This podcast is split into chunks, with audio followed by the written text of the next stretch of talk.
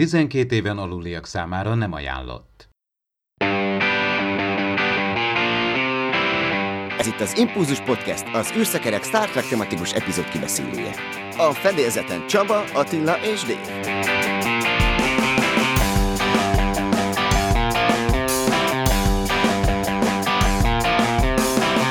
Köszöntjük a kedves hallgatókat újra, a mai adásunkban az Őrült című epizódról fogunk beszélni. Állandó beszélgető társaim most is itt vannak, Attila és Dév. Sziasztok srácok! Sziasztok! Sziasztok! Lehet, hogy omega molekulák miatt olyan sivár a jövő a Discovery harmadik évadában, legalábbis ezt mondják a rajongók. Egy ilyen konteó született, ez nekem olyan szempontból tetszik, hogy egy ekkora nagy horderejű jelenség, mint ami a Voyagernek az Omega Direktíva című epizódjában szerepel, az nem tűnik el nyomtalanul. Ezek olyan dolgok szerintem, amikhez igenis úgy hozzá lehet nyúlni a Star Trek készítése során. Ti mit gondoltok erről az elméletről egyébként? A nagy korszakalkodó felfedezések mindig valahol megváltoztatták a világot. Azért, ha belegondoltok, amikor 45-ben felrobbant az a két atombomba, utána megtörténhetett volna akármelyik válság esetén, hogy mondjuk egy atomháború miatt az emberiség gyakorlatilag visszaesett volna a kőbalta szintjére. Tehát itt meg az omega molekuláról beszélünk, amiről tudjuk, hogy egy írtozatosan instabil dolog, tehát gyakorlatilag a Galaxy Questnek a ahhoz a különleges molekulájához tudom hasonlítani, hogy nem tudjuk, hogy mit csinál, itt meg tudjuk, hogy azért akár egész galaxist el tudná pusztítani. Én azt mondanám, hogy hihető teória lenne. De mondjuk ismerve a készítőket, biztos, hogy valami egészen más dolgot fognak kitalálni, hogy nem fognak ragaszkodni a bevált klisékhez. Eddig se ragaszkodtak. Na ez az, hogy nekem is ez a tapasztalatom, hogy a Discovery-vel kapcsolatos elmélkedések azok nem mindig jönnek be, sőt legtöbb esetben nem valósulnak meg, és amikor meg bejön, akkor sem szól akkorát. Pont azért, mert már előre kitalálják a rajongók, hogy miről szól a történet de ha bejönne, akkor örülnék neki, hogy így össze van kötve a két dolog, amiatt, amit említettem az előbb, hogy előveszik ezt a dolgot a Voyagerből, és nem csak egy, egy epizód erejéig láthatjuk ezt a kataklizmát okozó valamit. Vox szagot érzel, nem? Tehát teljesen ugyanaz, hogy a rajongók valamit megorontanak, és akkor mégiscsak úgy lesz. Ugyanakkor bármennyire is szeretem a Voyager-t, és tök nagy ötlet volt az Omega, azért fura, hogy ekkora pusztítást okoz. Tehát mondjuk az Omega direktíva az megtiltja azt, hogy tudjunk erről, vagyis nem nagyon beszélt senki erről, se előtte, se utána. Ez így rendben is van. Aztán történt mondjuk egy omega robbanás, vagy valaki kísérletezett, és akkor végül is a szubtéri utazás lehetősége megszűnt mondjuk nagy területen, de akkor a kommunikáció is megszűnt a szubtéri, tehát a szubtért, mint réteget roncsolta, rombolta az omega hatása? Jó, rombolta, roncsolta, megszűnt a bolygók közötti kommunikáció. Na de kérem szépen, mi van? Hát az első kapcsolatfelvételig is tudtunk fejlődni, tehát attól függetlenül, hogy más bolygókkal nem tartunk kapcsolatot, attól még nem pusztul le a Föld és, és válik uh, sátortáborrá, amit láttunk itt a, az előzetesben, ahol uh, felújonganak a, ott a, a túlélők, vagy a, a, ezek a kóborló népek, hogy jaj, de jó, itt mégiscsak van élet, és nem is felújong, hogy jaj, de jó, multiple life science, tehát uh, sok életforma van, tehát túlélők vannak a Földön. Hát lehet, hogy majd a, a Book, a Booker, ott a, a nagyon szép main coin cicájával a nyakában, lehet, hogy egy perc alatt összefoglalja, hogy a Burnham számára, hogy mi is volt ez a bizonyos Burn. Emlékeztek, az Enterprise-ba volt, a, tudjátok, amikor Archert még pont időben húzták át a jövőbe, tudod, a, az időügynök, és ott egy ilyen lerombolt valamit látunk, hogy nem is volt föderáció, meg egyebek, mert Archer eltűnt. Lehet, hogy valami hasonló ilyen, ha nem is itt az idő miatt, hogy most ők kiugrottak az időből, hogy valószínűleg valami történt a jövőben, hogy gyakorlatilag a civilizációkat, ez az omega molak, gyakorlatilag annyira szétszaggatta, hogy bolygó szinten szinte életképtelenekké váltak. Az egykori föderáció, vagy az alfa kvadráns, vagy akár a galaxis is ilyen, hogy is mondjam, a múltnak a roncsaival van tele gyakorlatilag, hogy elfelejtették, hogy valaha itt egy nagy virágzó, hatalmas közösség volt, és gyakorlatilag ez omlott szét darabjaira. És ahogy Dave mondja, hogy lehet, hogy mondjuk egy ilyen, hogyha a szubtér közlekedésre is hat valószínűleg, akkor a, a szubtér kommunikációt is tönkretehette. És lehet, hogy akkor eb, ezen az alapon az egyetlen közlekedési eszköz akár a spóra meghajtó lehet, egyenlőre módjával, hiszen tudjuk, hogy környezetszennyező technológiai még egyenlőre, hiszen magára a micélium hálózatra károsan hat valahányszor ugranak a Discovery-vel. Hát igen, de Tilly mégiscsak úgy búcsúzott el a mélytől, hogy ők összefuthatnak a jövőben. Elképzelhető, hogy még lesz látogatása micélium hálózatban. Hát én most nézem éppen a Discovery-nek a második évadát, hogy felkészüljek erre a harmadikra. Eléggé jó bűnös élvezet ez nekem. Sokkal jobban élvezem úgy, hogy így darálom, vagy a saját tempómban nézem. Valahogy, ha hetente jön, akkor már elfelejtem, hogy mi történik két epizód között, és vastagon adagolják a történet szálakat a készítők nehéz odafigyelni, ugye mi történik Tillivel, Káberrel, 31-es szekcióval, hova lesznek a klingonok, közben a Burnham és a Spock. Tehát van 5-6-7 ilyen történetszál, amit nehéz követni, hogyha egy folyamatában nézi az ember, akkor egész jó és tök izgalmas. Szépen ez így végig dübörög, ezt úgy nézi az ember akár, mint egy Kelvin filmet, csak egy kicsit hosszabb ideig tart, Szerintem ennek ez a, ez a definitív fogyasztási módja.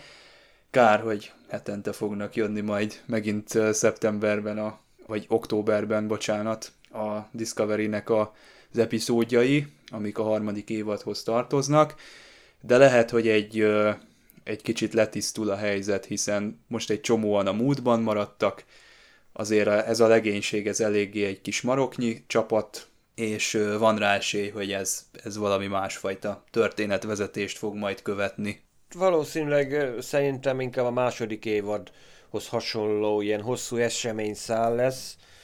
Olyan nagy változás nem gondolok a mesélésben. Én mondjuk lehet, hogy egy egyfajta ilyen, azt mondom, egy ilyen Androméda sorozatot fogunk látni. Ezt rajongói szóként szokták mostanában, hogy az Andromeda sztorit nyúlja le a Discovery. Én ezt nem tartanám bűnnek miért ne lehetne hasonló? Tehát lehet, hogy 50 éves ez a sztori, hogy egy, egy csillaghajó előgró 900 évet, és akkor megnézi, hogy milyen az emberiség jövője. Hát már ott az időgépben is, nem tudom, meg 100 éveket ugrottunk. Tehát én ezt hatalmas potenciálnak tartom. Szerintem jelentősen megváltozik a, a dramaturgia, a narratíva, tehát a, a mesélési mód, a szereplőknek a bemutatása, nagyon remélem például, hogy az első rész az csak a Michaelről fog szólni, hogy ő és a Booker együtt van, és nem, nem tud a Discovery-ről. Nagyon jó lenne egy, egy, egy kiemelt rész neki, amikor úgymond már nem ez a bűnös, és hogy helyre kell állítani az ő karrierjét és a személyét és a bűntudatát megszüntetni, hanem most ő is egy új kezdet, és a túlélők keresése és a, a helyzetnek a fölmérése. Tehát a nézővel együtt oda csöppen az ismeretlen helyre. És ö, lássuk, hogy mi van ott. Tehát erről szólt mindig is a, a Star Trek, tehát, és hát a TNG-ben is a harmadik évaddal is mekkora új nyitány ö, ö, volt, vagy nem tudom, most nekem az Agent of Shields, Shields jut eszembe, ott is van egy, egy olyan része, ahol egy idegen bolygóra csöppent egyetlen egy főszereplő, és akkor őról szólt az egész. Semmit nem láttunk az, hogy mi van a Földön, vagy mi van a többiekkel. Ha elég tökös a Discovery, és az, szerintem ezt is bevállalja, hogy bevállalta annak idején a, a más klingonokat és a tüköruniverzumot, a, a lorkát, a, a, a vokkot, a, a, mindent, a, azt szerintem igenis, hogy ilyet is bevállal, hogy mer egy, még egy újabb irányt venni, most, most van itt rá az idő. Noah Hawley nyilatkozott az ő mozifilmjével kapcsolatban, amit most a Paramount ugye szüneteltet. Ténylegesen arról lenne szó, hogy ez nem egy Kelvin mozifilm, sőt, nem is szerepelt volna benne se Kirk, se Picard, ez azt jelenti, hogy ez lenne az első olyan Star Trek mozifilm, ami nem az eredeti legénység, vagy a, az új nemzedék legénységével készült volna. Hát most a Kelvin legénységet is az eredeti legénységnek értem, ugye más színészek vannak, de mégis ugyanazok a karakterek, de ez valami teljesen más lett volna. Állítólag az is elhangzott, hogy hát próbára teszi majd nagyon az itt látható kihívás, a föderációs alapelveket. Ez már ilyen szokásos szövegnek tűnik nekem, tehát mindig nagyjából erről van szó, hogy meddig mennek el az egyes kapitányok, egyes admirálisok, úgyhogy ez önmagában olyan sokat nem mond, viszont nekem elkezdte mozgatni a fantáziámat, hogy miről lenne itt szó, érdekesnek hangzik ez. Az, hogy egy, egy Star Trek film most kilép a megismert filmes vagy sorozatos univerzumból, végül is nem teljesen új, hát ezt csinálta a legelső Star Trek film is, vagy ezt csinálta a Nemzedékek, meg a, a 2009-es film is. Tehát ott is egy olyan megújulást, meg egy olyan eltávolodást tett, mint ahogy itt ugye ez a hasonlat volt, hogy a, a Fárgó, mint uh, mozifilm, meg mint sorozat. Ezt a Tehát Fárgót, valami... Dave, te nézed egyébként? Tudsz erről valamit, hogy... Nem, ki van jelölve, ki van súlyosan jelölve, hogy hát a film az ugye egy nagy, ez az nagy film, az egy Oscar, többszörös Oscar díjas film, tehát az nagyon ö, híres, és megmerte a sorozat tenni, hogy ugye lazán, ezt most én csak utána olvasva mondom, hogy sokkal lazábban kapcsolódott a filmhez, mint ahogy mondjuk a rajongók elvárták. Tehát szabadon, fordulatokban is szabadon mozgott. Na most ilyet megmer majd egy Star Trek film csinálni? Hát a 2009-es is megcsinálta, mert fordulatokban szabadon alakította a körkapitánynak a, a, az életét, vagy az első éveit, vagy hogyan jutott az Enterprise hajó élére. Most egy új legénysége meg nyilván, hogy még szabadon tud ö, mozogni, és Star Trek kánonban mozogni. Egy nagyon érdekes, mert pont egy német podcastot hallgattam, és ott, ö, ott van a Christian Humberg nevű író, akinek nagyon tetszik a Star Trek Lower Decks. Tök jó, és nekem is nagyon tetszik, viszont a Christian Humberg, német író azt mondja, hogy a Star Trek Lower Decks az nem kánon. De nagyon tetszik neki, igazi Star Trek sorozatnak tartja, de nem kánoninak. Értitek? Tehát olyan, mintha azt mondaná, hogy imádom ezt a képregényt, imádom ezt a Star Trek regényt, igaz, hogy nem kánon, de én nagyon szeretem és élvezem. Érdekes ez a hozzáállás, miközben hát más rajongók meg egyenesen azt mondják, hogy ez nem Star Trek, meg ez nem így, hogy viselkedhet így egy a, a kapitány és a Boiler, meg a Mariner, ez, ezek nem Star Trek legénység, ez, ez ilyen nem. Tehát ugye azon akadnak ki, tehát a, a, a humor és a paródia, vagy a, azon a esetleg groteszk ábrázoláson, miközben az csak a, a felszín, tehát ugye itt, itt mi a Star Trek, megint a Star Trek-ségen kezdünk majd el lovagolni, hát jön egy, egy másik ember, akinek a, tehát a megvalósítás lesz más, vagy az elképzelés, vagy a, a concept art, vagy nem tudom, hogy kéne ezt mondani, ami a fejében megszületett. Tehát aztán, ahogy mondtuk, a, hogy milyen lenne egy Star Trek, ha Tarantino rendezné. Hát az egy Tarantino film lenne, a Star Trek világában. Tehát ugye ez a Lower Decks is ugyanez, hogy most ez egy rajzfilm sorozat, egy animáció, ami egész véletlenül a Star Trekben játszódik, és a humort csak ráteszi a Star Trekre, vagy csak ilyen name dropping, vagy tényleg valóban a Star Trekkel operál. El lehet dönteni. Ez szerintem a készítő személyén múlik, hogy mennyire érzünk valamit Star Treknek, vagy nem. Nekem a Mike McMahon garanciát jelent arra, hogy ő valami Star Trek-et csinál, neki van Star Trek-es előélete, ugyanez vonatkozik a, a Seth MacFarlane-re is az, az Orville-lel, tehát amit ő csinál, lehet, hogy nem Star Treknek hívják, de nekem egyfajta garanciát jelent rá, hogy ő, ő neki ez szívügye. A Noah Hawley-ról nem tudjuk, hogy mennyire Star Trek rajongó, nem baj, hogyha nem az, és van neki saját elképzelése, de szerintem ez is egy, egy támpontot adhat a, a nézőknek, hogy, hogy milyen az írója, milyen a producere egy adott produkciónak. Hát a CBS All Access át transformálódik Paramount Plus szolgáltatássá. Nem tudom, hogy a névváltoztatáson kívül ez mit jelent, nem olvastam utána, talán a Dave az tájékozottabb ebben a témában, mint én, úgyhogy át is adom a szót, hogy mire készülhetünk föl, különös tekintettel a Star Trekre. Rebrand, vagyis névváltoztás és a szolgáltatás terület is jelentősen megváltozik, hiszen nemzetközi válik a CBS All Access Paramount Plus, vagy Paramount Plus néven. Bizonyos forrában már Európában is jelen van itt a szolgáltatás, mint a, a Viacom helyi divíziói, így Magyarországon is bizonyos kábelszolgáltatóknál a Paramount Plus most is elérhető, mint egy ilyen on-demand videószolgáltás, és a CBS kíván is erre építeni, úgymond az infrastruktúrára, netán a programkönyvtárak olyan értelemben, hogy talán szinkronos tartalmak is lehetnek, ebben reménykedünk. Amikor valami új indul, mindig abban reménykedünk, hogy lesz szinkron, esetleg legalább egy felirat, mint az Apple TV-n. Még a késői távoli jövő ez, hiszen 2021-ben még éppen, hogy csak Észak-Európában, Latin-Amerikában vagy Ausztráliában indul el, meg hát nyilván az USA-ban is át lesz nevezve, egy-két új eredeti, tehát Paramount Plus Origin sorozat is meg produkció bekapcsolódik, ami fontos, hogy ez lesz a Star Trek sorozatok otthona, viszont a hírben nem szerepel, hogy a régi Star Trek sorozatok otthona is ez lesz-e, magyarán szólva a most a Netflixen teljes egészében fönt lévő szinte összes Star Trek sorozat, kivéve Picard és néhány Short Treks epizód, tehát minden ott van a Netflixen, jó, hát angolul, németül, egyéb nyelveken, még nem magyarul, de hát ott van. Tehát lekérhető, bármikor nézhetek egy Voyager-t. No de, ez át fog költözni már esetleg jövőre? Nem tudjuk. Tudjuk, a Disney is szépen kivonja a Netflixről a Marveles cuccokat, meg mindenféle saját dolgokat.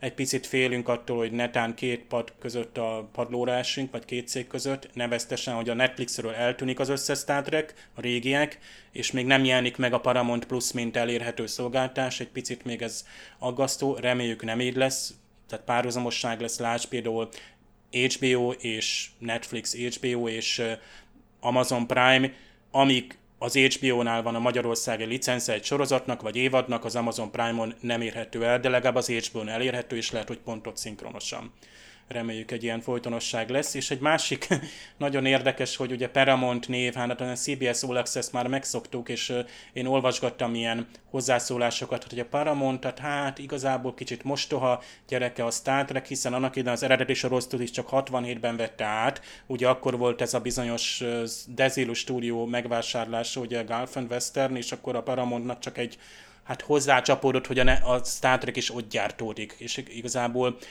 tehát a Paramountnak a projektjeit, bár nyilvánvalóan a mozifilmet ő indította 79-ben, az, az új nemzedéket, a UPN-t mind a Paramounthoz kapcsolódik, és nyilván később lett ugye a szétválás után a sorozatos divízió csak a CBSC, és a mozifilmes a Paramount, és ehhez egy nagyon érdekes mondat, azt mondta még mindig a Christian Humberg német író, idézte a Michael Straczynskit, aki ugye hát a Babylon 5-nek az atya, és aki a 90-es években, tudjátok, amikor hát voltak ilyen diskurzusok, hogy most akkor mi volt előbb, igen, igen, ki, az el, ki volt előbb, kinek, tehát azonos ötlet, tudjátok, Babylon 5 és Deep Space Nine, nem erről van szó, hanem azt mondta Straczynski a 90-es években állítólag, hogy hát a Paramountnak valami nagyon menő sportkocsia van a garázsban, lásd filmes vagy Star Trek franchise, csak nem mer vele kiállni a garázsból, nehogy megkorcolódjon.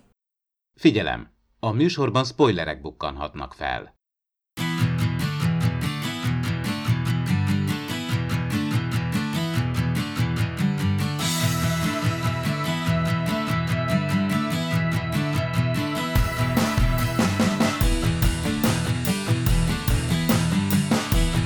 Lezárul az eredeti sorozat nagy kínzás trilógiája, legalábbis a harmadik évadban, hiszen az őrült a harmadik olyan epizód, amit nem lehetett megnézni az Egyesült Királyságban elég hosszú ideig, egészen 1994-ig. A másik két epizód ugye a Plátón mostoha gyermekei, illetve a világ minden fájdalma, és volt egy negyedik is, csak az nem a harmadik évadban, hanem még az elsőben, ez a Miri, ezt sem engedték az Egyesült Királyságban sokáig levetíteni. Ez a vetítés ez persze azt jelenti, hogy a széles közönség előtt, fizetős csatornákon, ott természetesen már ezelőtt a dátum előtt is bemutatták. Tulajdonképpen én egy Joker sztorit láttam ebben az egész epizódban. Még egy Harley Quinn is van a Gárt mellett, ugye Márta személyében, bár szerintem az epizód nem teszi föl azokat a nagy kérdéseket, amik az ilyen bolondok házában játszódó történeteknél felmerülnek. A néző azért csak elgondolkodik rajta, hogy hát van-e a társadalommal baj, hogy kezeljük az olyan egyéneket, akik nagyon a perifériára sodródtak, erőszakosak lesznek, mit csináljunk velük. Hát itt a Star Trekben most látunk egy megoldást, rögtön gyógyszerrel érkeznek a, a főhősök, és így próbálják megoldani a problémát, de ahogy mondtam, mintha az epizódnak nem lenne célja erről beszélni, ez egy teljesen egyszerű akció epizód, hogyha úgy tetszik, és ezt nagyon sokan kifogásolták is, és megfogalmaztak az epizóddal szemben ilyen kritikákat, többek között Leonard Nimoy is, akinek nagyon-nagyon nem tetszett ez a, ez a része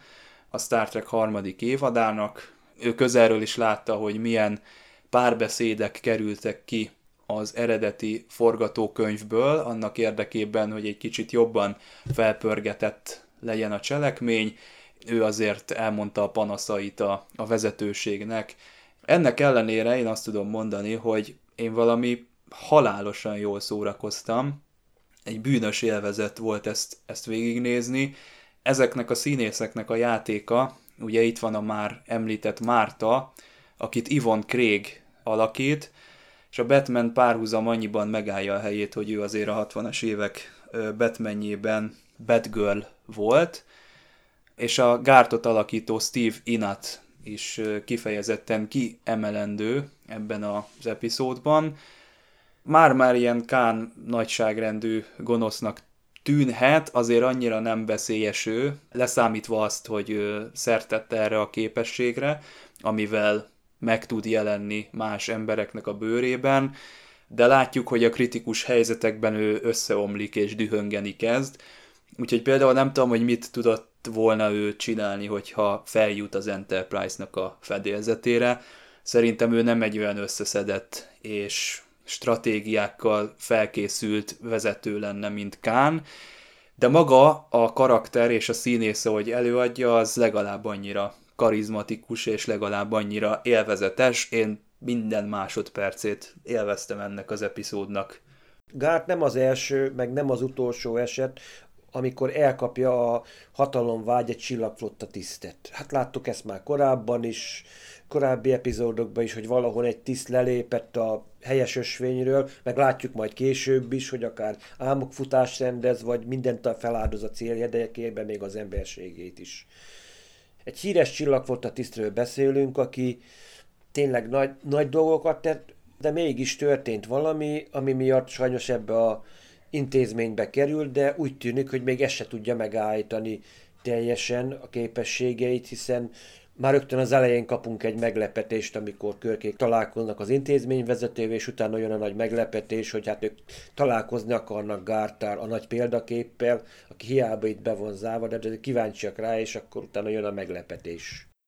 Elég komoly rajongói teória volt arról, hogy a Discovery majd hogyan, a Discovery sorozat hogyan kapcsolódik a, az akkor már készülőben lévő Axanár, az ugye Prelude to Axanar, azt hiszem az már meg is jelent, egyébként elképesztő minőségű volt az a azt hiszem nem is tudom mennyi idő volt, negyed órás, fél órás, de nyilván még nem az egész film. És még egy picit a Discovery-hez kapcsolódva, hát amíg ugye Hát spoiler, spoiler, aki még nem látta a Discovery első évadát, de hát aki itt minket hallgat, már lassan már ne is nézze meg. talán. Kezdje a második évaddal. nem, nézze meg, nézze meg, jó, jó az első évad, és főleg mert Lorkáról, hát nem tudjuk, hogy kicsoda, ki, ki ez a Lorka, miért így viselkedik, és hát a rajongókban hát mindenféle teóriák épültek fel, és konteók, amiket mi is igencsak alaposan is több órás adásainkban megvitattunk, és az egyik ilyen konteó volt, hogy hát Lorka talán nem lehet más, mint Gart of Izar, és vagy ő belőle lesz majd, mert nyilván ugye a Discovery az 2255, valahogy így játszódik, most meg 2268-ban vagyunk, ez a harmadik éve Körk küldetésének, és a Discovery meg 10 évvel előbb van, ugye, és hát jól tudom az Axanár, méghozzá a Wikipédiáról jól tudom, az meg 2251-ben volt, tehát még a Discovery előtt is több évvel, Na most, hogy Lorca, vagy az eredeti, tehát a Prime idővonalbeli Lorca, aki titokzatos módon eltűnt, lehet-e aztán ő belőle az Izarigard? Hát ezt még az is lehet, hogy még megtudjuk, mert még az is lehet, hogy Jason Isaacs fölbukkan esetleg pont a, a majd készülő Strange New Worlds sorozatban, és ott Pike orra alá tör borsot, vagy nem, hiszen mégiscsak a Prime lorkáról van szó, és nem a tükör univerzum beliről, akit ugye ott megismertünk. Akárhogy is érdekes, és nekem itt nézve tényleg ezt a, hát ezt a Joker párhuzamot eszembe nem jutott volna, de nagyon jó. Tehát tényleg egy, egy erős karakter, egy olyan színésszel, akiből tehát egy kánt ki lehetett volna építeni. Fája fogunk egy ilyen, ilyen, egy ilyen filmre akár. Tehát így utólag is. Jó teória. Bizony, bizony, van ebbe a karakterbe még. Hát ha az Axanárból nem is lesz semmi esetleg, akkor, akkor bármilyen formában ezt jó lenne viszont látni ezt a szereplőt. Ha már ugye az évszámokkal dobálóztál itt, Dave, érdekes, hogy ö, azt várnánk, hogy ez a Gárt, ez körülbelül olyan 45-50 éves lehet, ugye, hogyha a Körk az 15 évvel ezelőtti eseményekre utal, és ő még akkor kadét volt, vagy, vagy tanult az akadémián. Viszont az a helyzet, hogy a színész Steve Inát az valójában kapaszkodjatok meg, három évvel fiatalabb volt, mint William Shatner. Azok az ősz hajszálak, amiket láttatok, az mind kamu, azt azért csinálták meg neki, hogy idősebbnek tűnjön.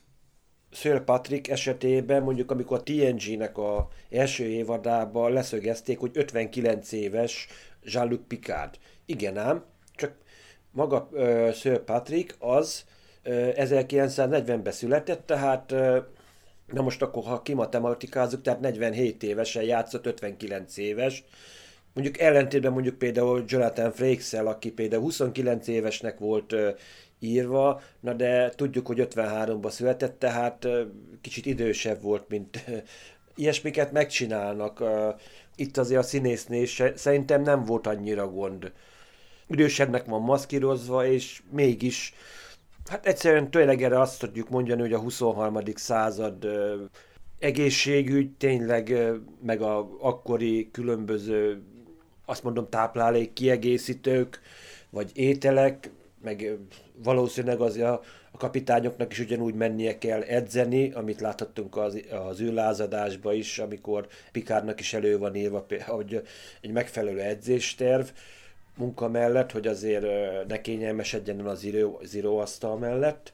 Azt mondjuk, hogy azért jó kondícióban vannak azért az akkori kapitányok, még akkor is, ha ilyen zárt wellness helyen kell élniük.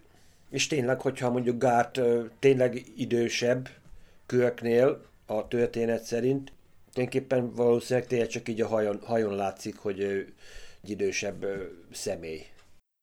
De az már tökre elég.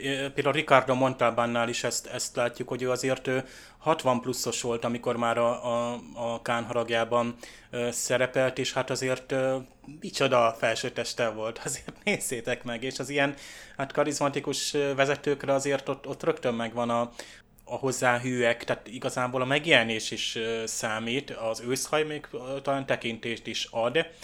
Itt ugye a megjelenésével, hát pláne, hogy ő birtokolja ezt a celluláris metamorfózis képességet, amit ugye az antosziaktól tanult el, ezt, ezt a technikát, hogy úgy mondjam, egyáltalán, hogy a testének a, a roncsolt részeit így helyreállítsa, és gyakorlatilag egy alakváltó ö, lett, és így gyakorlatilag újra teremti magát olyan formában, amilyen formában csak akarja. És mekkora hatalom ez, hát amikor Körk itt eljátsz ebben az epizódban játszok, és én, ezt én gyerekként imádom, és örülök mindig, amikor ilyen valaki fölveszi a körkapitány alakját. Ugye két körkapitányunk van, ezt már nem egyszer láttuk, tehát lásd a, a leges legelején az első ö, évadnak, ott mondjuk azért magatartásban mások voltak, és hát nyilván itt is a külső alatt teljesen más, és a Gárt nem birtokolja a körtnek a tudását. Tehát ez így el, elég olcsó trükk. Tehát mondjuk úgy egy vásári mutatvány, de hát a, a ottani alatvalóinak ez is elég, hogy ő ott a lord és király legyen a kis birodalmában. És hát az elején át is veri, hiszen dr. Koriként jelenik meg. Csak ezzel a sok játszma trükkel, vagy jelszóval, amit ismerünk, hát nem pont ez, de csillagflotta kapitányoknál nyilván tudjuk, hogy mindenféle titkos utalások, szavak, jelszavak és kódszavak és válaszok vannak, de erről még lehet, hogy később beszéljünk, mert valamit azért abban nem nagyon értettem. Ami például ebben a büntető Pedig most pont ezt meg akartam tőled kérdezni, Dév, lehet, hogy a szinkronba ezt említetted volna. Te az eredeti verzióban Queen to Queen Level 3. Ez azt jelenti, hogy ez háromdimenziós sakra utalhat. Van Így ilyen? van. és a, és a fordításban meg mintha egy sima sakk utalás lenne, amit egyébként meg tudok érteni, mert ez a Queen to Queen Level 3, ez egy elég rövid mondat, ezt én is gondolkodtam, hogy hogy lehetne lefordítani, úgyhogy egyrészt értse is a közönség, másrészt meg, hogy elég idő legyen a, a szinkron során ezt, ezt így végrehajtani. Igen, ugye a kérdés, ugye Scottinak a kérdése, tehát ő, ő kimondja, hogy ő mit, mit lép, Queen to Queen's Level 3, és ugye a, a helyes válasz erre az, hogy Queen to King's Level 1. Futó a C4-re, bástya a D6-ra. Tudok sakkozni, de ebben sem vagyok biztos, mert ennek az epizódnak, mármint hogy a magyar fordítás egyébként az, az jó válaszlépést ad-e, lehetséges-e, nyilván az adott szituációtól függ egyébként, hogy mit tud lépni, de nem tudjuk a kiinduló állás nyilván, tehát mehet a futó a c 4 és a bástya és a D6-ra természetesen. No de, ott egy fórumban néztem utána, hogy hát a bárhol filmekben előfordul, hogy csakkoznak, tehát bizony ott hát nem mindig pontosak, tehát így úgy szóval a dramaturgia kedvéért, vagy a vágás miatt szabályoktól is eltérő, vagy könnyedén átsiklanak szabályokon, tehát láss például itt is, hogy most ez a 3D-sak lejátszható mérkőzésében ez például egy megfelelő válaszlépés lehet-e, vagy csak egy válaszkód, amit ö, ugye egyszerűen kitaláltak hasra ütve is, hogy pont ennek kell lenni. Bár egyébként, ha megnézzük, tényleg hát a 3D sakkot azt, azt ö, többször láttuk, és hát ö, sőt, ha ezt a mondatot beütjük a, a Google keresébe, akkor ott látjuk például a Leonard Nimoyt is sakkozni. Ként a Kalambóban is volt egy ilyen sakkos epizód, és nekem egyszer mondta egyik ismerősöm, hogy hát a Leonard Nimoy kétszer van a Kalambóban, egyszer sebészként, máskor meg saknagymesterként tevékenykedik, és mondtam, hogy na-na, az ő nem, esetleg egy picit hasonlít, meg úgy kicsit a habitusa, de az a színész nem a Leonard Nimoy, aki ebben a sakkos kalambóban van, de állítólag ott is így el vannak, tehát amit ott lejátszanak a kalambóikos, ott a kockás asztalterítőn, az is egy ilyen kicsit kamu de ha vannak így, így most hallgatók között, vagy ti, ti ezt jobban tudjátok, tehát nekem most ez nagyon laikus volt, amit el hozzá tudtam mit fűzni.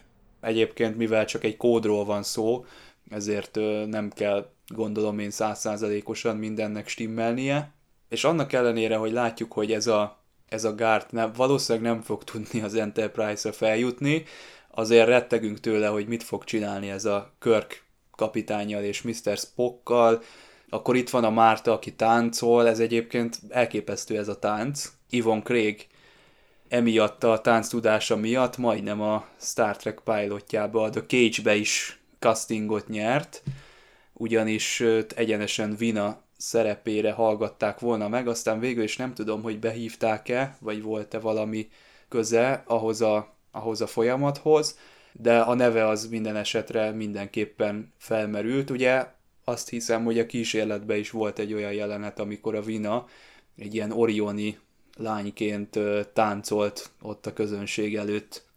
Na de az a vacsora jelenet, az egyébként nagyon jó tánccal, párbeszédekkel, mindennel együtt, és bár szerintem működne a, az epizód anélkül is, hogy tudnánk a Gártról, hogy ő most régen egy kapitány volt, vagy mi volt ő, de így még több párbeszéd lehetőséget rejt ez a dolog, és természetesen izgatja folyamatosan a, a rajongóknak a fantáziáját, hogy mit lehetne még kihozni ebből az emberből, hogyan lett ő az, aki hogyan őrült meg, mi lett vele, hogy került ide, ez, ezt jó lenne látni valóban.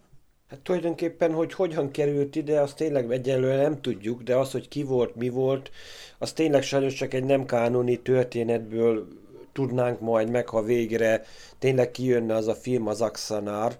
Itt azért néhány utalást azért elejtettek ebbe a sorozat, ebbe az epizódba, hogy azért tudjuk, hogy akkor csillagfotta kapitány volt.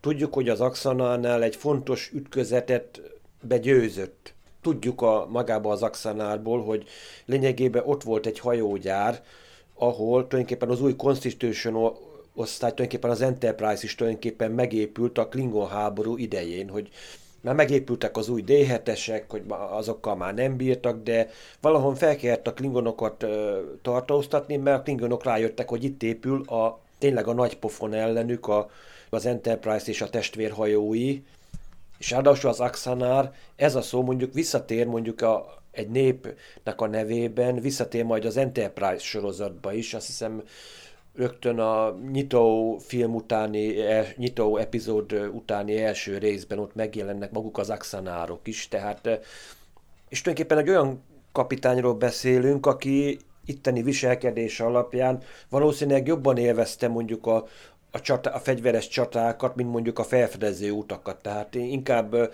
inkább ilyen katonás stílusú lehetett. Néhány dolgot azért tudunk, hogy vannak itt ilyen kis apróságok, amiket majd a rajongói filmbe itt megpróbálnak kihasználni. Tehát, hogy mi történik vele, itt valószínűleg éppen ez a, ez a baj, hogy jól érzi magát egy háborús konfliktusban, mert ott tulajdonképpen kienge, úgymond ki tudja engedni a gőzt, a negatív, negatív részét a személyiségének, ahol tényleg destruktívan kell, hát kell viselkedni. Hát igen, ha az ember mondjuk omlettet akar, akkor fel kell törni a tojást, tehát a bék, hiába akarunk békét, néha harcolni kell a békéért, mivel hogy a klingonok úgymond a federáció létét is fenyegetik, szembe kell velük szállni, harcolni, és egy ilyen ember, aki hozzászokik ahhoz, hogy mindent gyakorlatilag kell a fegyverek szavával kell intézni, békeidőben nem érzi jól magát. Akkor azt látja, hogy a bürokraták, meg a úgymond a felső vezetés minden békésen akar megoldani, ami hossza, hosszadalmas, fárasztó,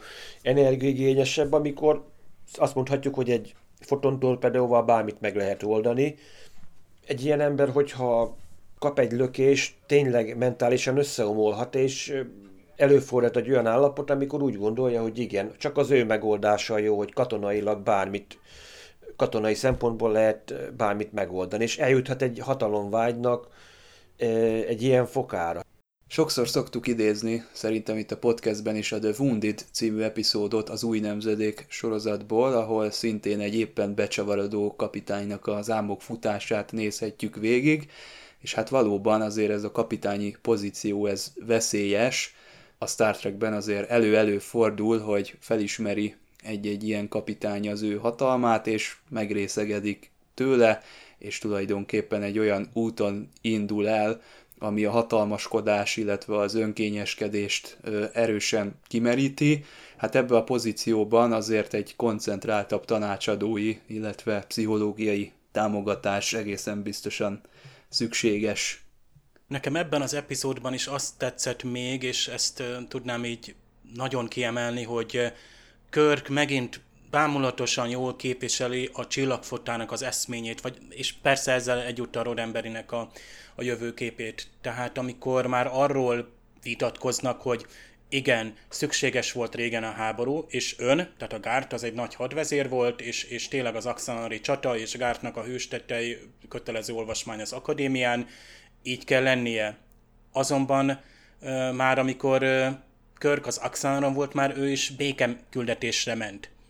Gárt ugye erre pökhendien mondja, hogy ugyan már hát az csak a gyenge politikusoknak a, a menedék, a békeküldetések, és Körk itt megvédi tényleg azt az eszményt, hogy igenis van, amikor háború szükséges, és volt szükséges, de a humánus eszmények, vagy amit az államférfiak, a politikusok, akiket ilyen dekadens gyengéknek nevez a, a Gárt, tehát igenis, hogy szükség volt, mert gyakorlatilag úgy szóván így tudott valóra válni az, az a békének az eszménye, vagy az álma a, a, a csillagok között, amivel például ő is, meg Spock szinte testvéreknek nevezhetik magukat. Nyilván ebbe Gárt beleköt, és így megy tovább a, gyakorlatilag a párbeszéd, ilyen partalan, hiszen itt látjuk, hogy már itt hatalomítas, itt említi ezeket a régi hadvezéreket, Nagy Sándor, Julius Cézár, Napóleon, Hitler, bár Kant pont nem említi, tehát úgy tűnik, hogy az eredeti sorozat még nem mer ilyen name droppingot betenni, hogy Star Trek utalást betenni Star Trek epizódba.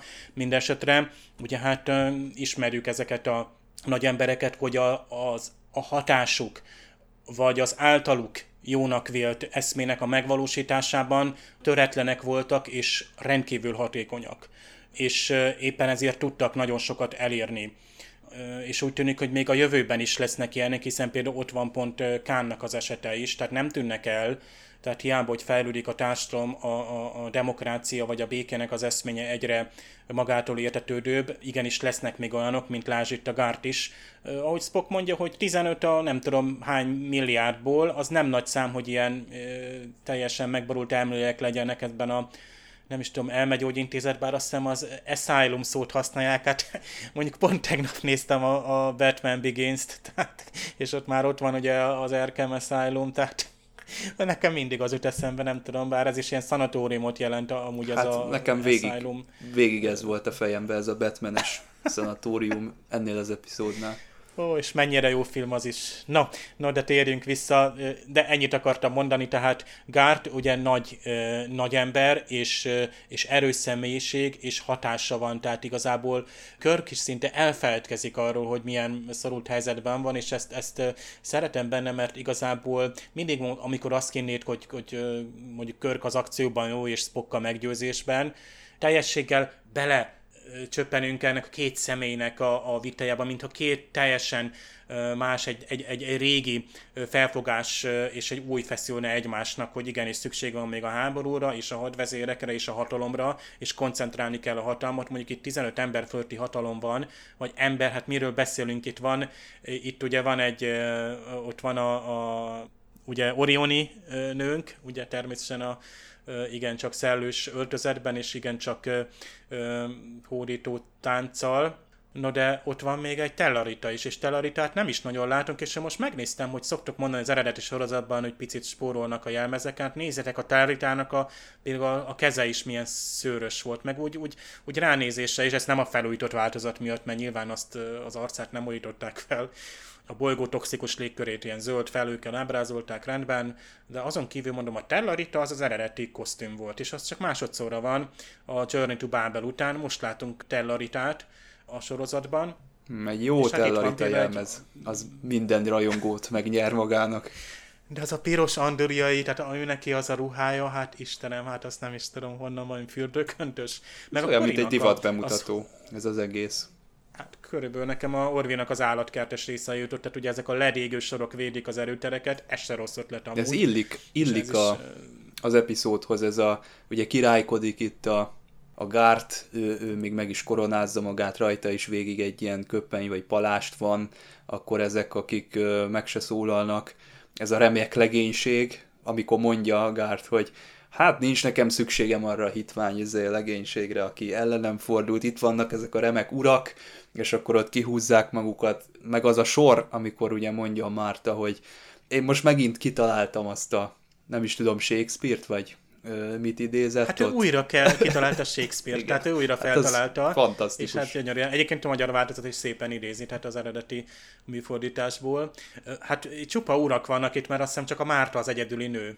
De hát természetesen föl van kínálva a Körk számára, tehát azért itt, itt a kapitánynak megint csak ott van a, a kísértés, de hát nyilván itt erre nem kerülhet sort.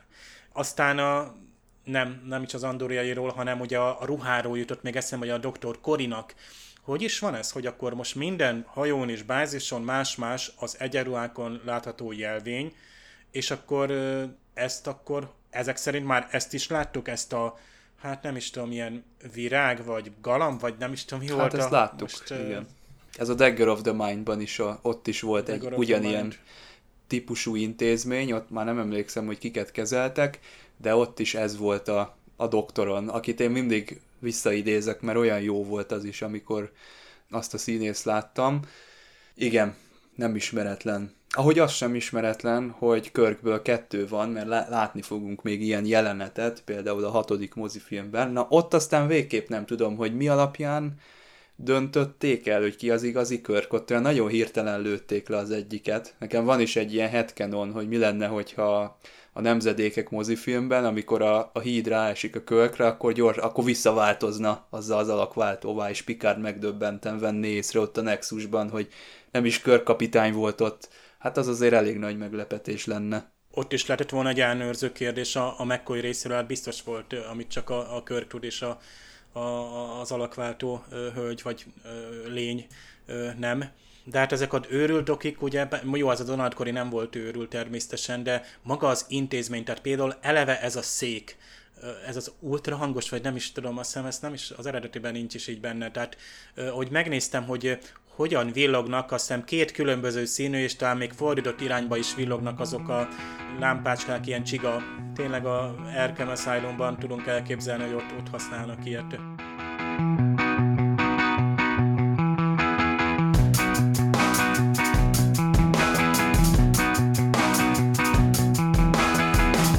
A fedélzeten. Csoba! Hú, csoba! Csob, csi, csoba!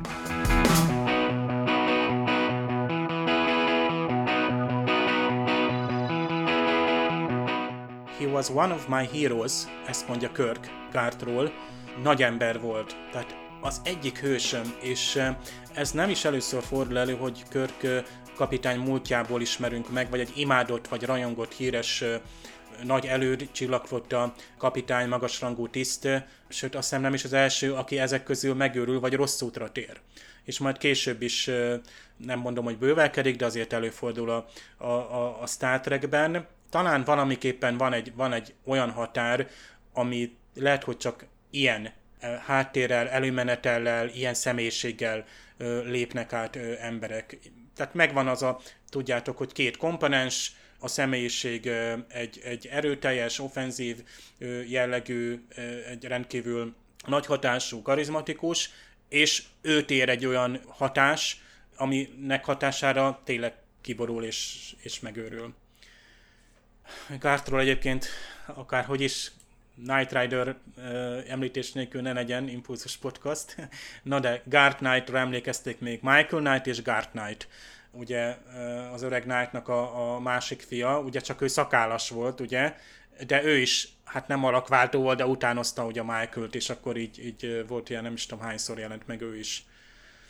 Aztán a Mártáról nekem eszembe jutott, hogy esetleg nem Dr. Converről lenne szó, Conver Adriárisról, de ő a léte, tehát ő egy teljesen másik epizódban ö, fordult volna elő, az szinte egy rajongói teória szerint, meg nyilván nem volt Orioni You are all powerless against me. Powerless. Senki sem tud megállítani, senkitől sem félek. Tehát ez egy rendkívül erőteljes, és hát kifejezetten a, ugye ez szinte egy szuper erő, szuper hatalom, hogy alakváltóak vagyunk, és ideig, óráig meg tudunk győzni embereket. Ezzel igazából nagyon sok akadályon át tudsz lépni, kivéve amikor egy elnőrző kérdés van, és tudásra is szükséged lenne. Aztán az antosziak, celluláris metamorfózis technológiáról beszéltünk, ugye ez egyfajta alakváltás, amit ő birtokol. Beszéltünk már a sakkozásról, ugye itt mindenképpen a 3D sakra gondolunk, akár működő, akár nem működő lépés, ez volt a megállapodás a, a főtisztek és körkapitány között, tehát hogy távolról bejelentkezve, ha gyanús, ha nem gyanús, megkérdezik, vagy, vagy ha bárhogy is te fölteszi a Scotty vagy a fősugárzó tiszt ellenőrző kérdést, Egyébként volt egy pillanat, amikor tényleg én is tudtam, melyik a, az igazi körk és az álkörk. Nagyon, nagyon megcsinálják egyébként ilyenkor. Én sose veszem észre, hogy itt, itt valami stuntman van, vagy hátulról mutatják, és akkor nyilván itt még semmilyen digitális kameratrükk nincsen. Aztán amikor a vacsoránál ott lovacskáztak, vagy talicskáztak, nekem ez a Platon most a gyermeke jutott eszembe, és tényleg az, hogy ez mennyire, és tényleg ez is Nagy-Britanniában nem volt vetített epizód, ez a kínzás, megalázás Szóval ez, ez tényleg, amit rossz nézni. Hát Márta, a leggyönyörűbb nő a, a bolygón, ezt ő mondja magáról. Gárt persze kiavítja, hogy az egyetlen nő vagy a bolygón, te ostoba liba, hát az eredetiben máshogy sérti meg, ott azt mondja, hogy stupid cow, tehát buta tehén egyik sem túlságosan hízelgő, és jellemző tényleg, a látjuk, hogy a, a, amikor valaki már ennyire hatalomítos, akkor igazából már nem törődik azzal, hogy mit gondolnak róla. Még, tehát tudja, hogy azt a feltétlen rajongást és aláztot megkapja, tehát gyakorlatilag szolgáivá tette a, az őt követőket. Legalábbis ezt a kis számú csapatot. És hát itt Shakespeare idéztek hang, hangoznak el, bár ezt a magyar nem mondja ki, ott csak annyit mond ugye Gárt, hogy egy földi költő írta, mert ugye a, a, a Márta, hát ugye itt először hát költeményekkel nyugozi le a közönségét, és akkor Gárt megkérdezi, hogy te írtad? Hát tegnap, igen. És akkor Gárt erre persze kiavítja, hogy ezt egy földi költő írta több mint 700 évvel ezelőtt, ugye ez, ez nagyjából ott Shakespeare. De Márta viszont visszavág, hogy én pedig újra megírtam tegnap este. E, érdekes ez a, ez a hozzáállás egyébként. Ez is egyfajta, tehát ez az őrültségnek már egy másik foka. Tehát mindig ez a teremtés, újrateremtés. Tehát Gárt is gyakorlatilag ugye alakváltó, és ezzel újra teremti magát. Itt pedig egy, a, egy műalkotásnak az újrateremtése. Tehát a manapság, amikor ilyen plagiátum viták vannak, akkor igazából ez, ez tök érdekes, hogy, hogy idézem, vagy mondjuk mm, volt egy dal, ami a fejemben volt, és azt leírom, és az lesz egy filmnek a zenéje. Ja, de ezt már valaki 20 évvel ezelőtt szintén egy film zenéjét szerezte, most sok kilopott kitől. Aztán Spock ugye a Gártról azt mondja, hogy megpróbálta elpusztítani Try to destroy Antos 4. A magyarban annyit, hogy majdnem szétlőtte az Antoszt. Hát ez majdnem szétlőtte, hogy egész bolygók szétlevéséről tényleg a, a csillagok háborújában hallottunk, Gártból bármit kinézünk. Igazából a, az ő, hogy is szokták, igen, pont Napóleonhoz kapcsolódik, és talán pont azért elba kettő, hogy ez a, ez a büntető telep, nem büntető telep, inkább rehabilitációs telep, mert igazából a Napóleonnak is ez a, tehát az a szindróma, az, az gyakorlatilag ugyanaz van Gárton, tehát itt ezek a párhuzamok, és hát sőt még ő ezeket a nagy elődöket is pornak veszi, és ő a, a ultimatív és első számú uralkodó. Tehát ez a nagyzási mánia, ez ezt mondjuk úgy, hogy ha időben van kezelve, talán ebből belül egy nagyszerű vezértő lehetett volna, aki, aki például egy, egy Klingonok elleni háborút ö, ö, lehet, hogy sikeresen végig tud ö, vezetni. Aztán fönt a híron is zajlik ám az akció, méghozzá azt mondja Szulu, hogy egy robbanás volt, de there's been an explosion on Elba 2. Méghozzá Scotty szerint 0.95 9,5-ös vagy 0,95-ös, hogy még a magyarban azt mondják, hogy hatos erősségű robbanás volt. Hát itt megint lehet, hogy az ajakállás, meg hogy mihez, miért, mik a robbanási erősségek, ezt sem tudjuk. Itt McCoy azon, azon aggódik, hogy uh, igazából ez gyakorlatilag mindent kiírt és uh, elpusztít. Ugye pont McCoy teszi fel ezt egy humánus kérés, hogy egyáltalán ott az embereket ugye a, a túloldalon azt érinti-e. Aztán itt elhangzik az a parancs, hát tudjuk, hogy amikor a Körk és a McCoy, elnézést, a McCoy most a hídon van, tehát amikor Körk kapitány és Mr. Spock, tehát a kapitány ez az első tiszt nincs a hajón, akkor a másodtiszt lép a helyére, tehát ő a parancsnok, ez pedig most a Scotty.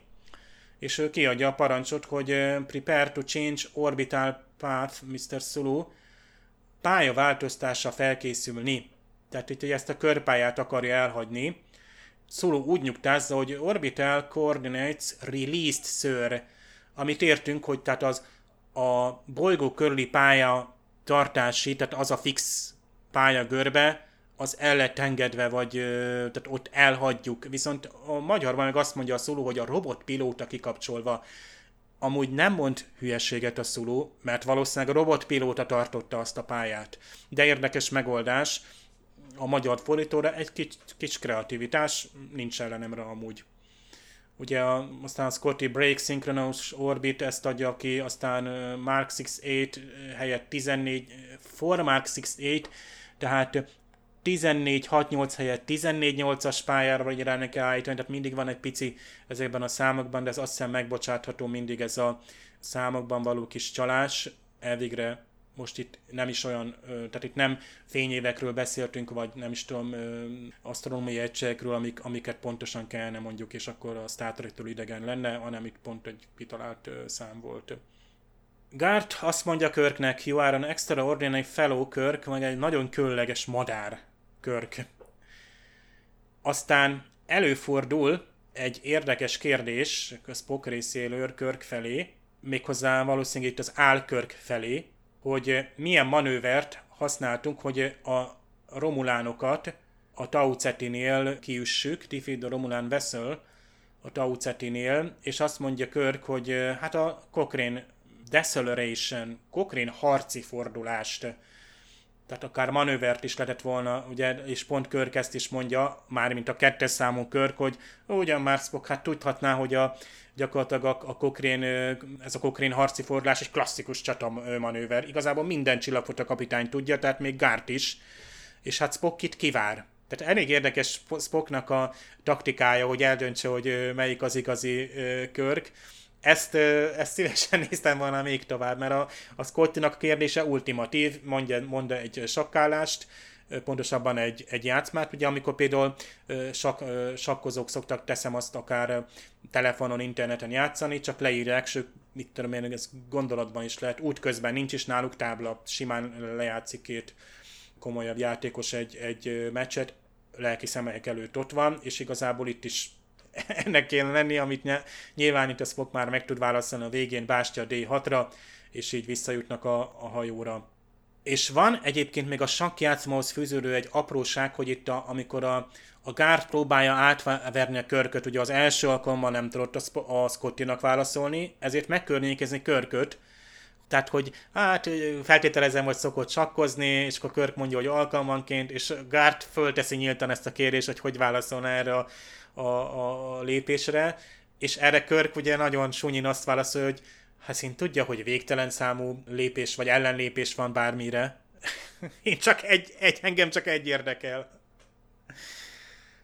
És itt van egyébként egy kis csúsztás, hogy igazából egy bizonyos lépésre nem lehetséges végtelen számú infinite number of counter moves, nem lehetséges, mert eleve a, nem lehetséges a táblán olyanféle lépéseket megtenni, meg nincs is a figuráinknak se annyi lehetősége. Szóval ez akár kettő vagy három d saknál egy picit, egy kicsit csúsztatva volt. És hát ugye aztán itt a végén van egy nagyon fura mondat vagy fordítás, ugye itt Körk itt most a személyre veti viszont Spocknak azt a fajta, hát kieséses rendszert, amivel el akart dönteni, és ez Körknek nem nyerte el a tetszését. Itt viszont az angolban azt mondja, hogy letting yourself be hit on the head, ez, tehát ez a fajta módszer, ez nem az, amit például Salamon király választanak, King Salamon, ugye az a salamoni módszer, ami ugye egy ö, bölcs és egyértelmű döntés lenne. És akkor ö, hát mondjuk a Scotty a fölsugárzással megmenti ezt a ö, szituációt, de ez egyébként nagyon érdekes, hogy néha a, Scotty, a Spocknak a logikája nem mindig célra vezető, vagy nem mindig a leggyorsabb, vagy hogy is mondjam, nem mindig szolgálja annak a személynek a, az érdekeit, vagy a megmenekülését, mert a Spocknak van egy sajátos logikája, amit ö, néha makacsul végigjár ugye erre szoktuk mondani, hogy Isten verte munkának, vagy makacs vulkának, erre szokta például a Mekko is kiakadni, meg egyéb csillagfotta hogy a vulkániaknak a logikája néha túlságosan kényszerű, és egy bizonyos vágányon zajlik, és például alternatívákat, vagy esetleg könnyebb megoldást nem látnak be.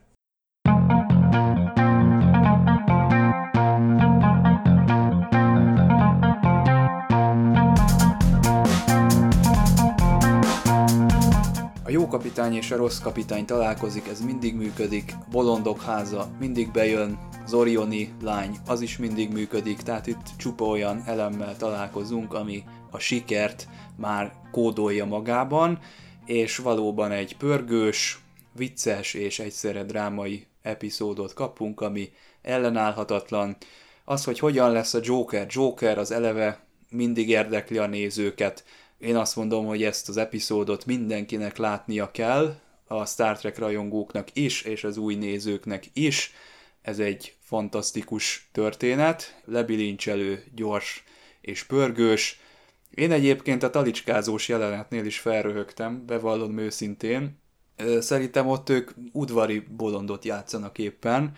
Jó, hát persze udvari bolondnak lenni sem jó, de szerintem ők nem nincsenek olyan helyzetben, mint az Alexander a Platón mostoha gyermekeiben, tehát ők ezt maguktól csinálják, én úgy fogtam ezt fel, hogy csapnak egy hatalmas bulit, tehát ez olyan, mint amikor látunk egy kosztümös filmet, és egy ilyen estét vagy bált rendeznek, és akkor hajlamosak vagyunk ott is egy kicsit magunkban mosolyogni, hogy hát így nézett ki 200 évvel ezelőtt a hatalmas buli, hasonlítsuk ezt össze a mai állapotokkal, úgyhogy szerintem a kínzás és az Egyesült Királyságban a fogcsikorgatás az inkább a konkrét kínzás miatt történt, amikor ugye beültek azok a bizonyos emberek, Körk és dr. Kori a székbe, azok voltak itt a húzós drámai jelenetek.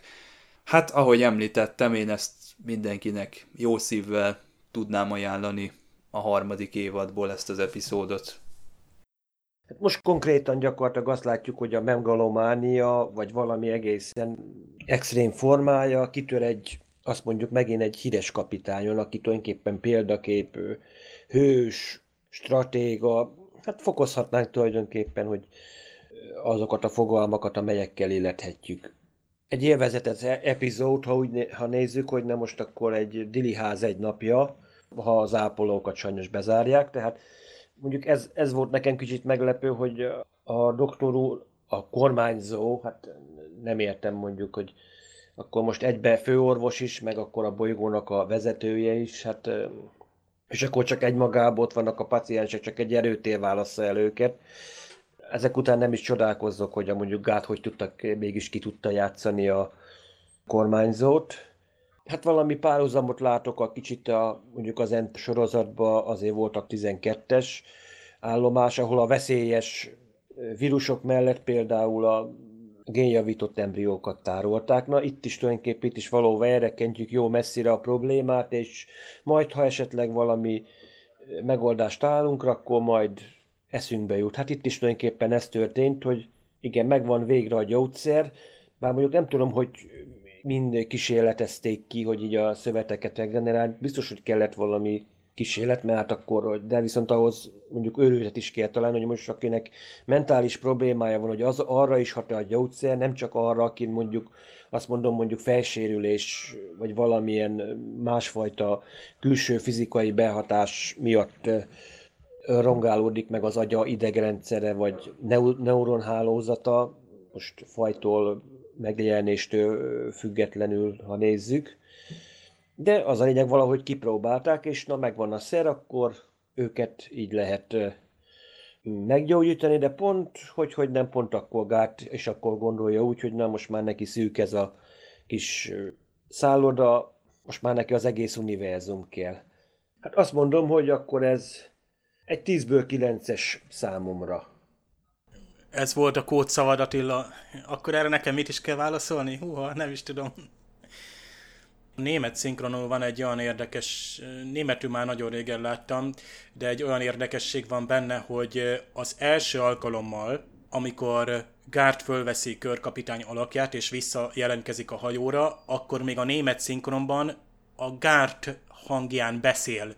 Tehát már körkapitány külsejében van, de nem a Shatner német szinkron hangját tették alá, hanem a Gárt hangját, német hangját, tehát így a Scotty, a német Scotty azonnal fel tudta volna ismerni, itt valami nagyon nem stimmel körkapitányjal, illetőleg később a, a Spock is hát teljesen másról beszél, amikor a, a Gart Spock alakjában van, akkor ami olyasmit mond németül, hogy a gyógyszereket vissza kell vinni a hajóra, és azok fontosak az Enterprise számára. Hát a, a gyógyszerek nem az Enterprise-nak fontosak, hanem pont itt a, a kolónián, vagy ezen a szanatóriumban és hát a körkapitány fontos az Enterprise számára.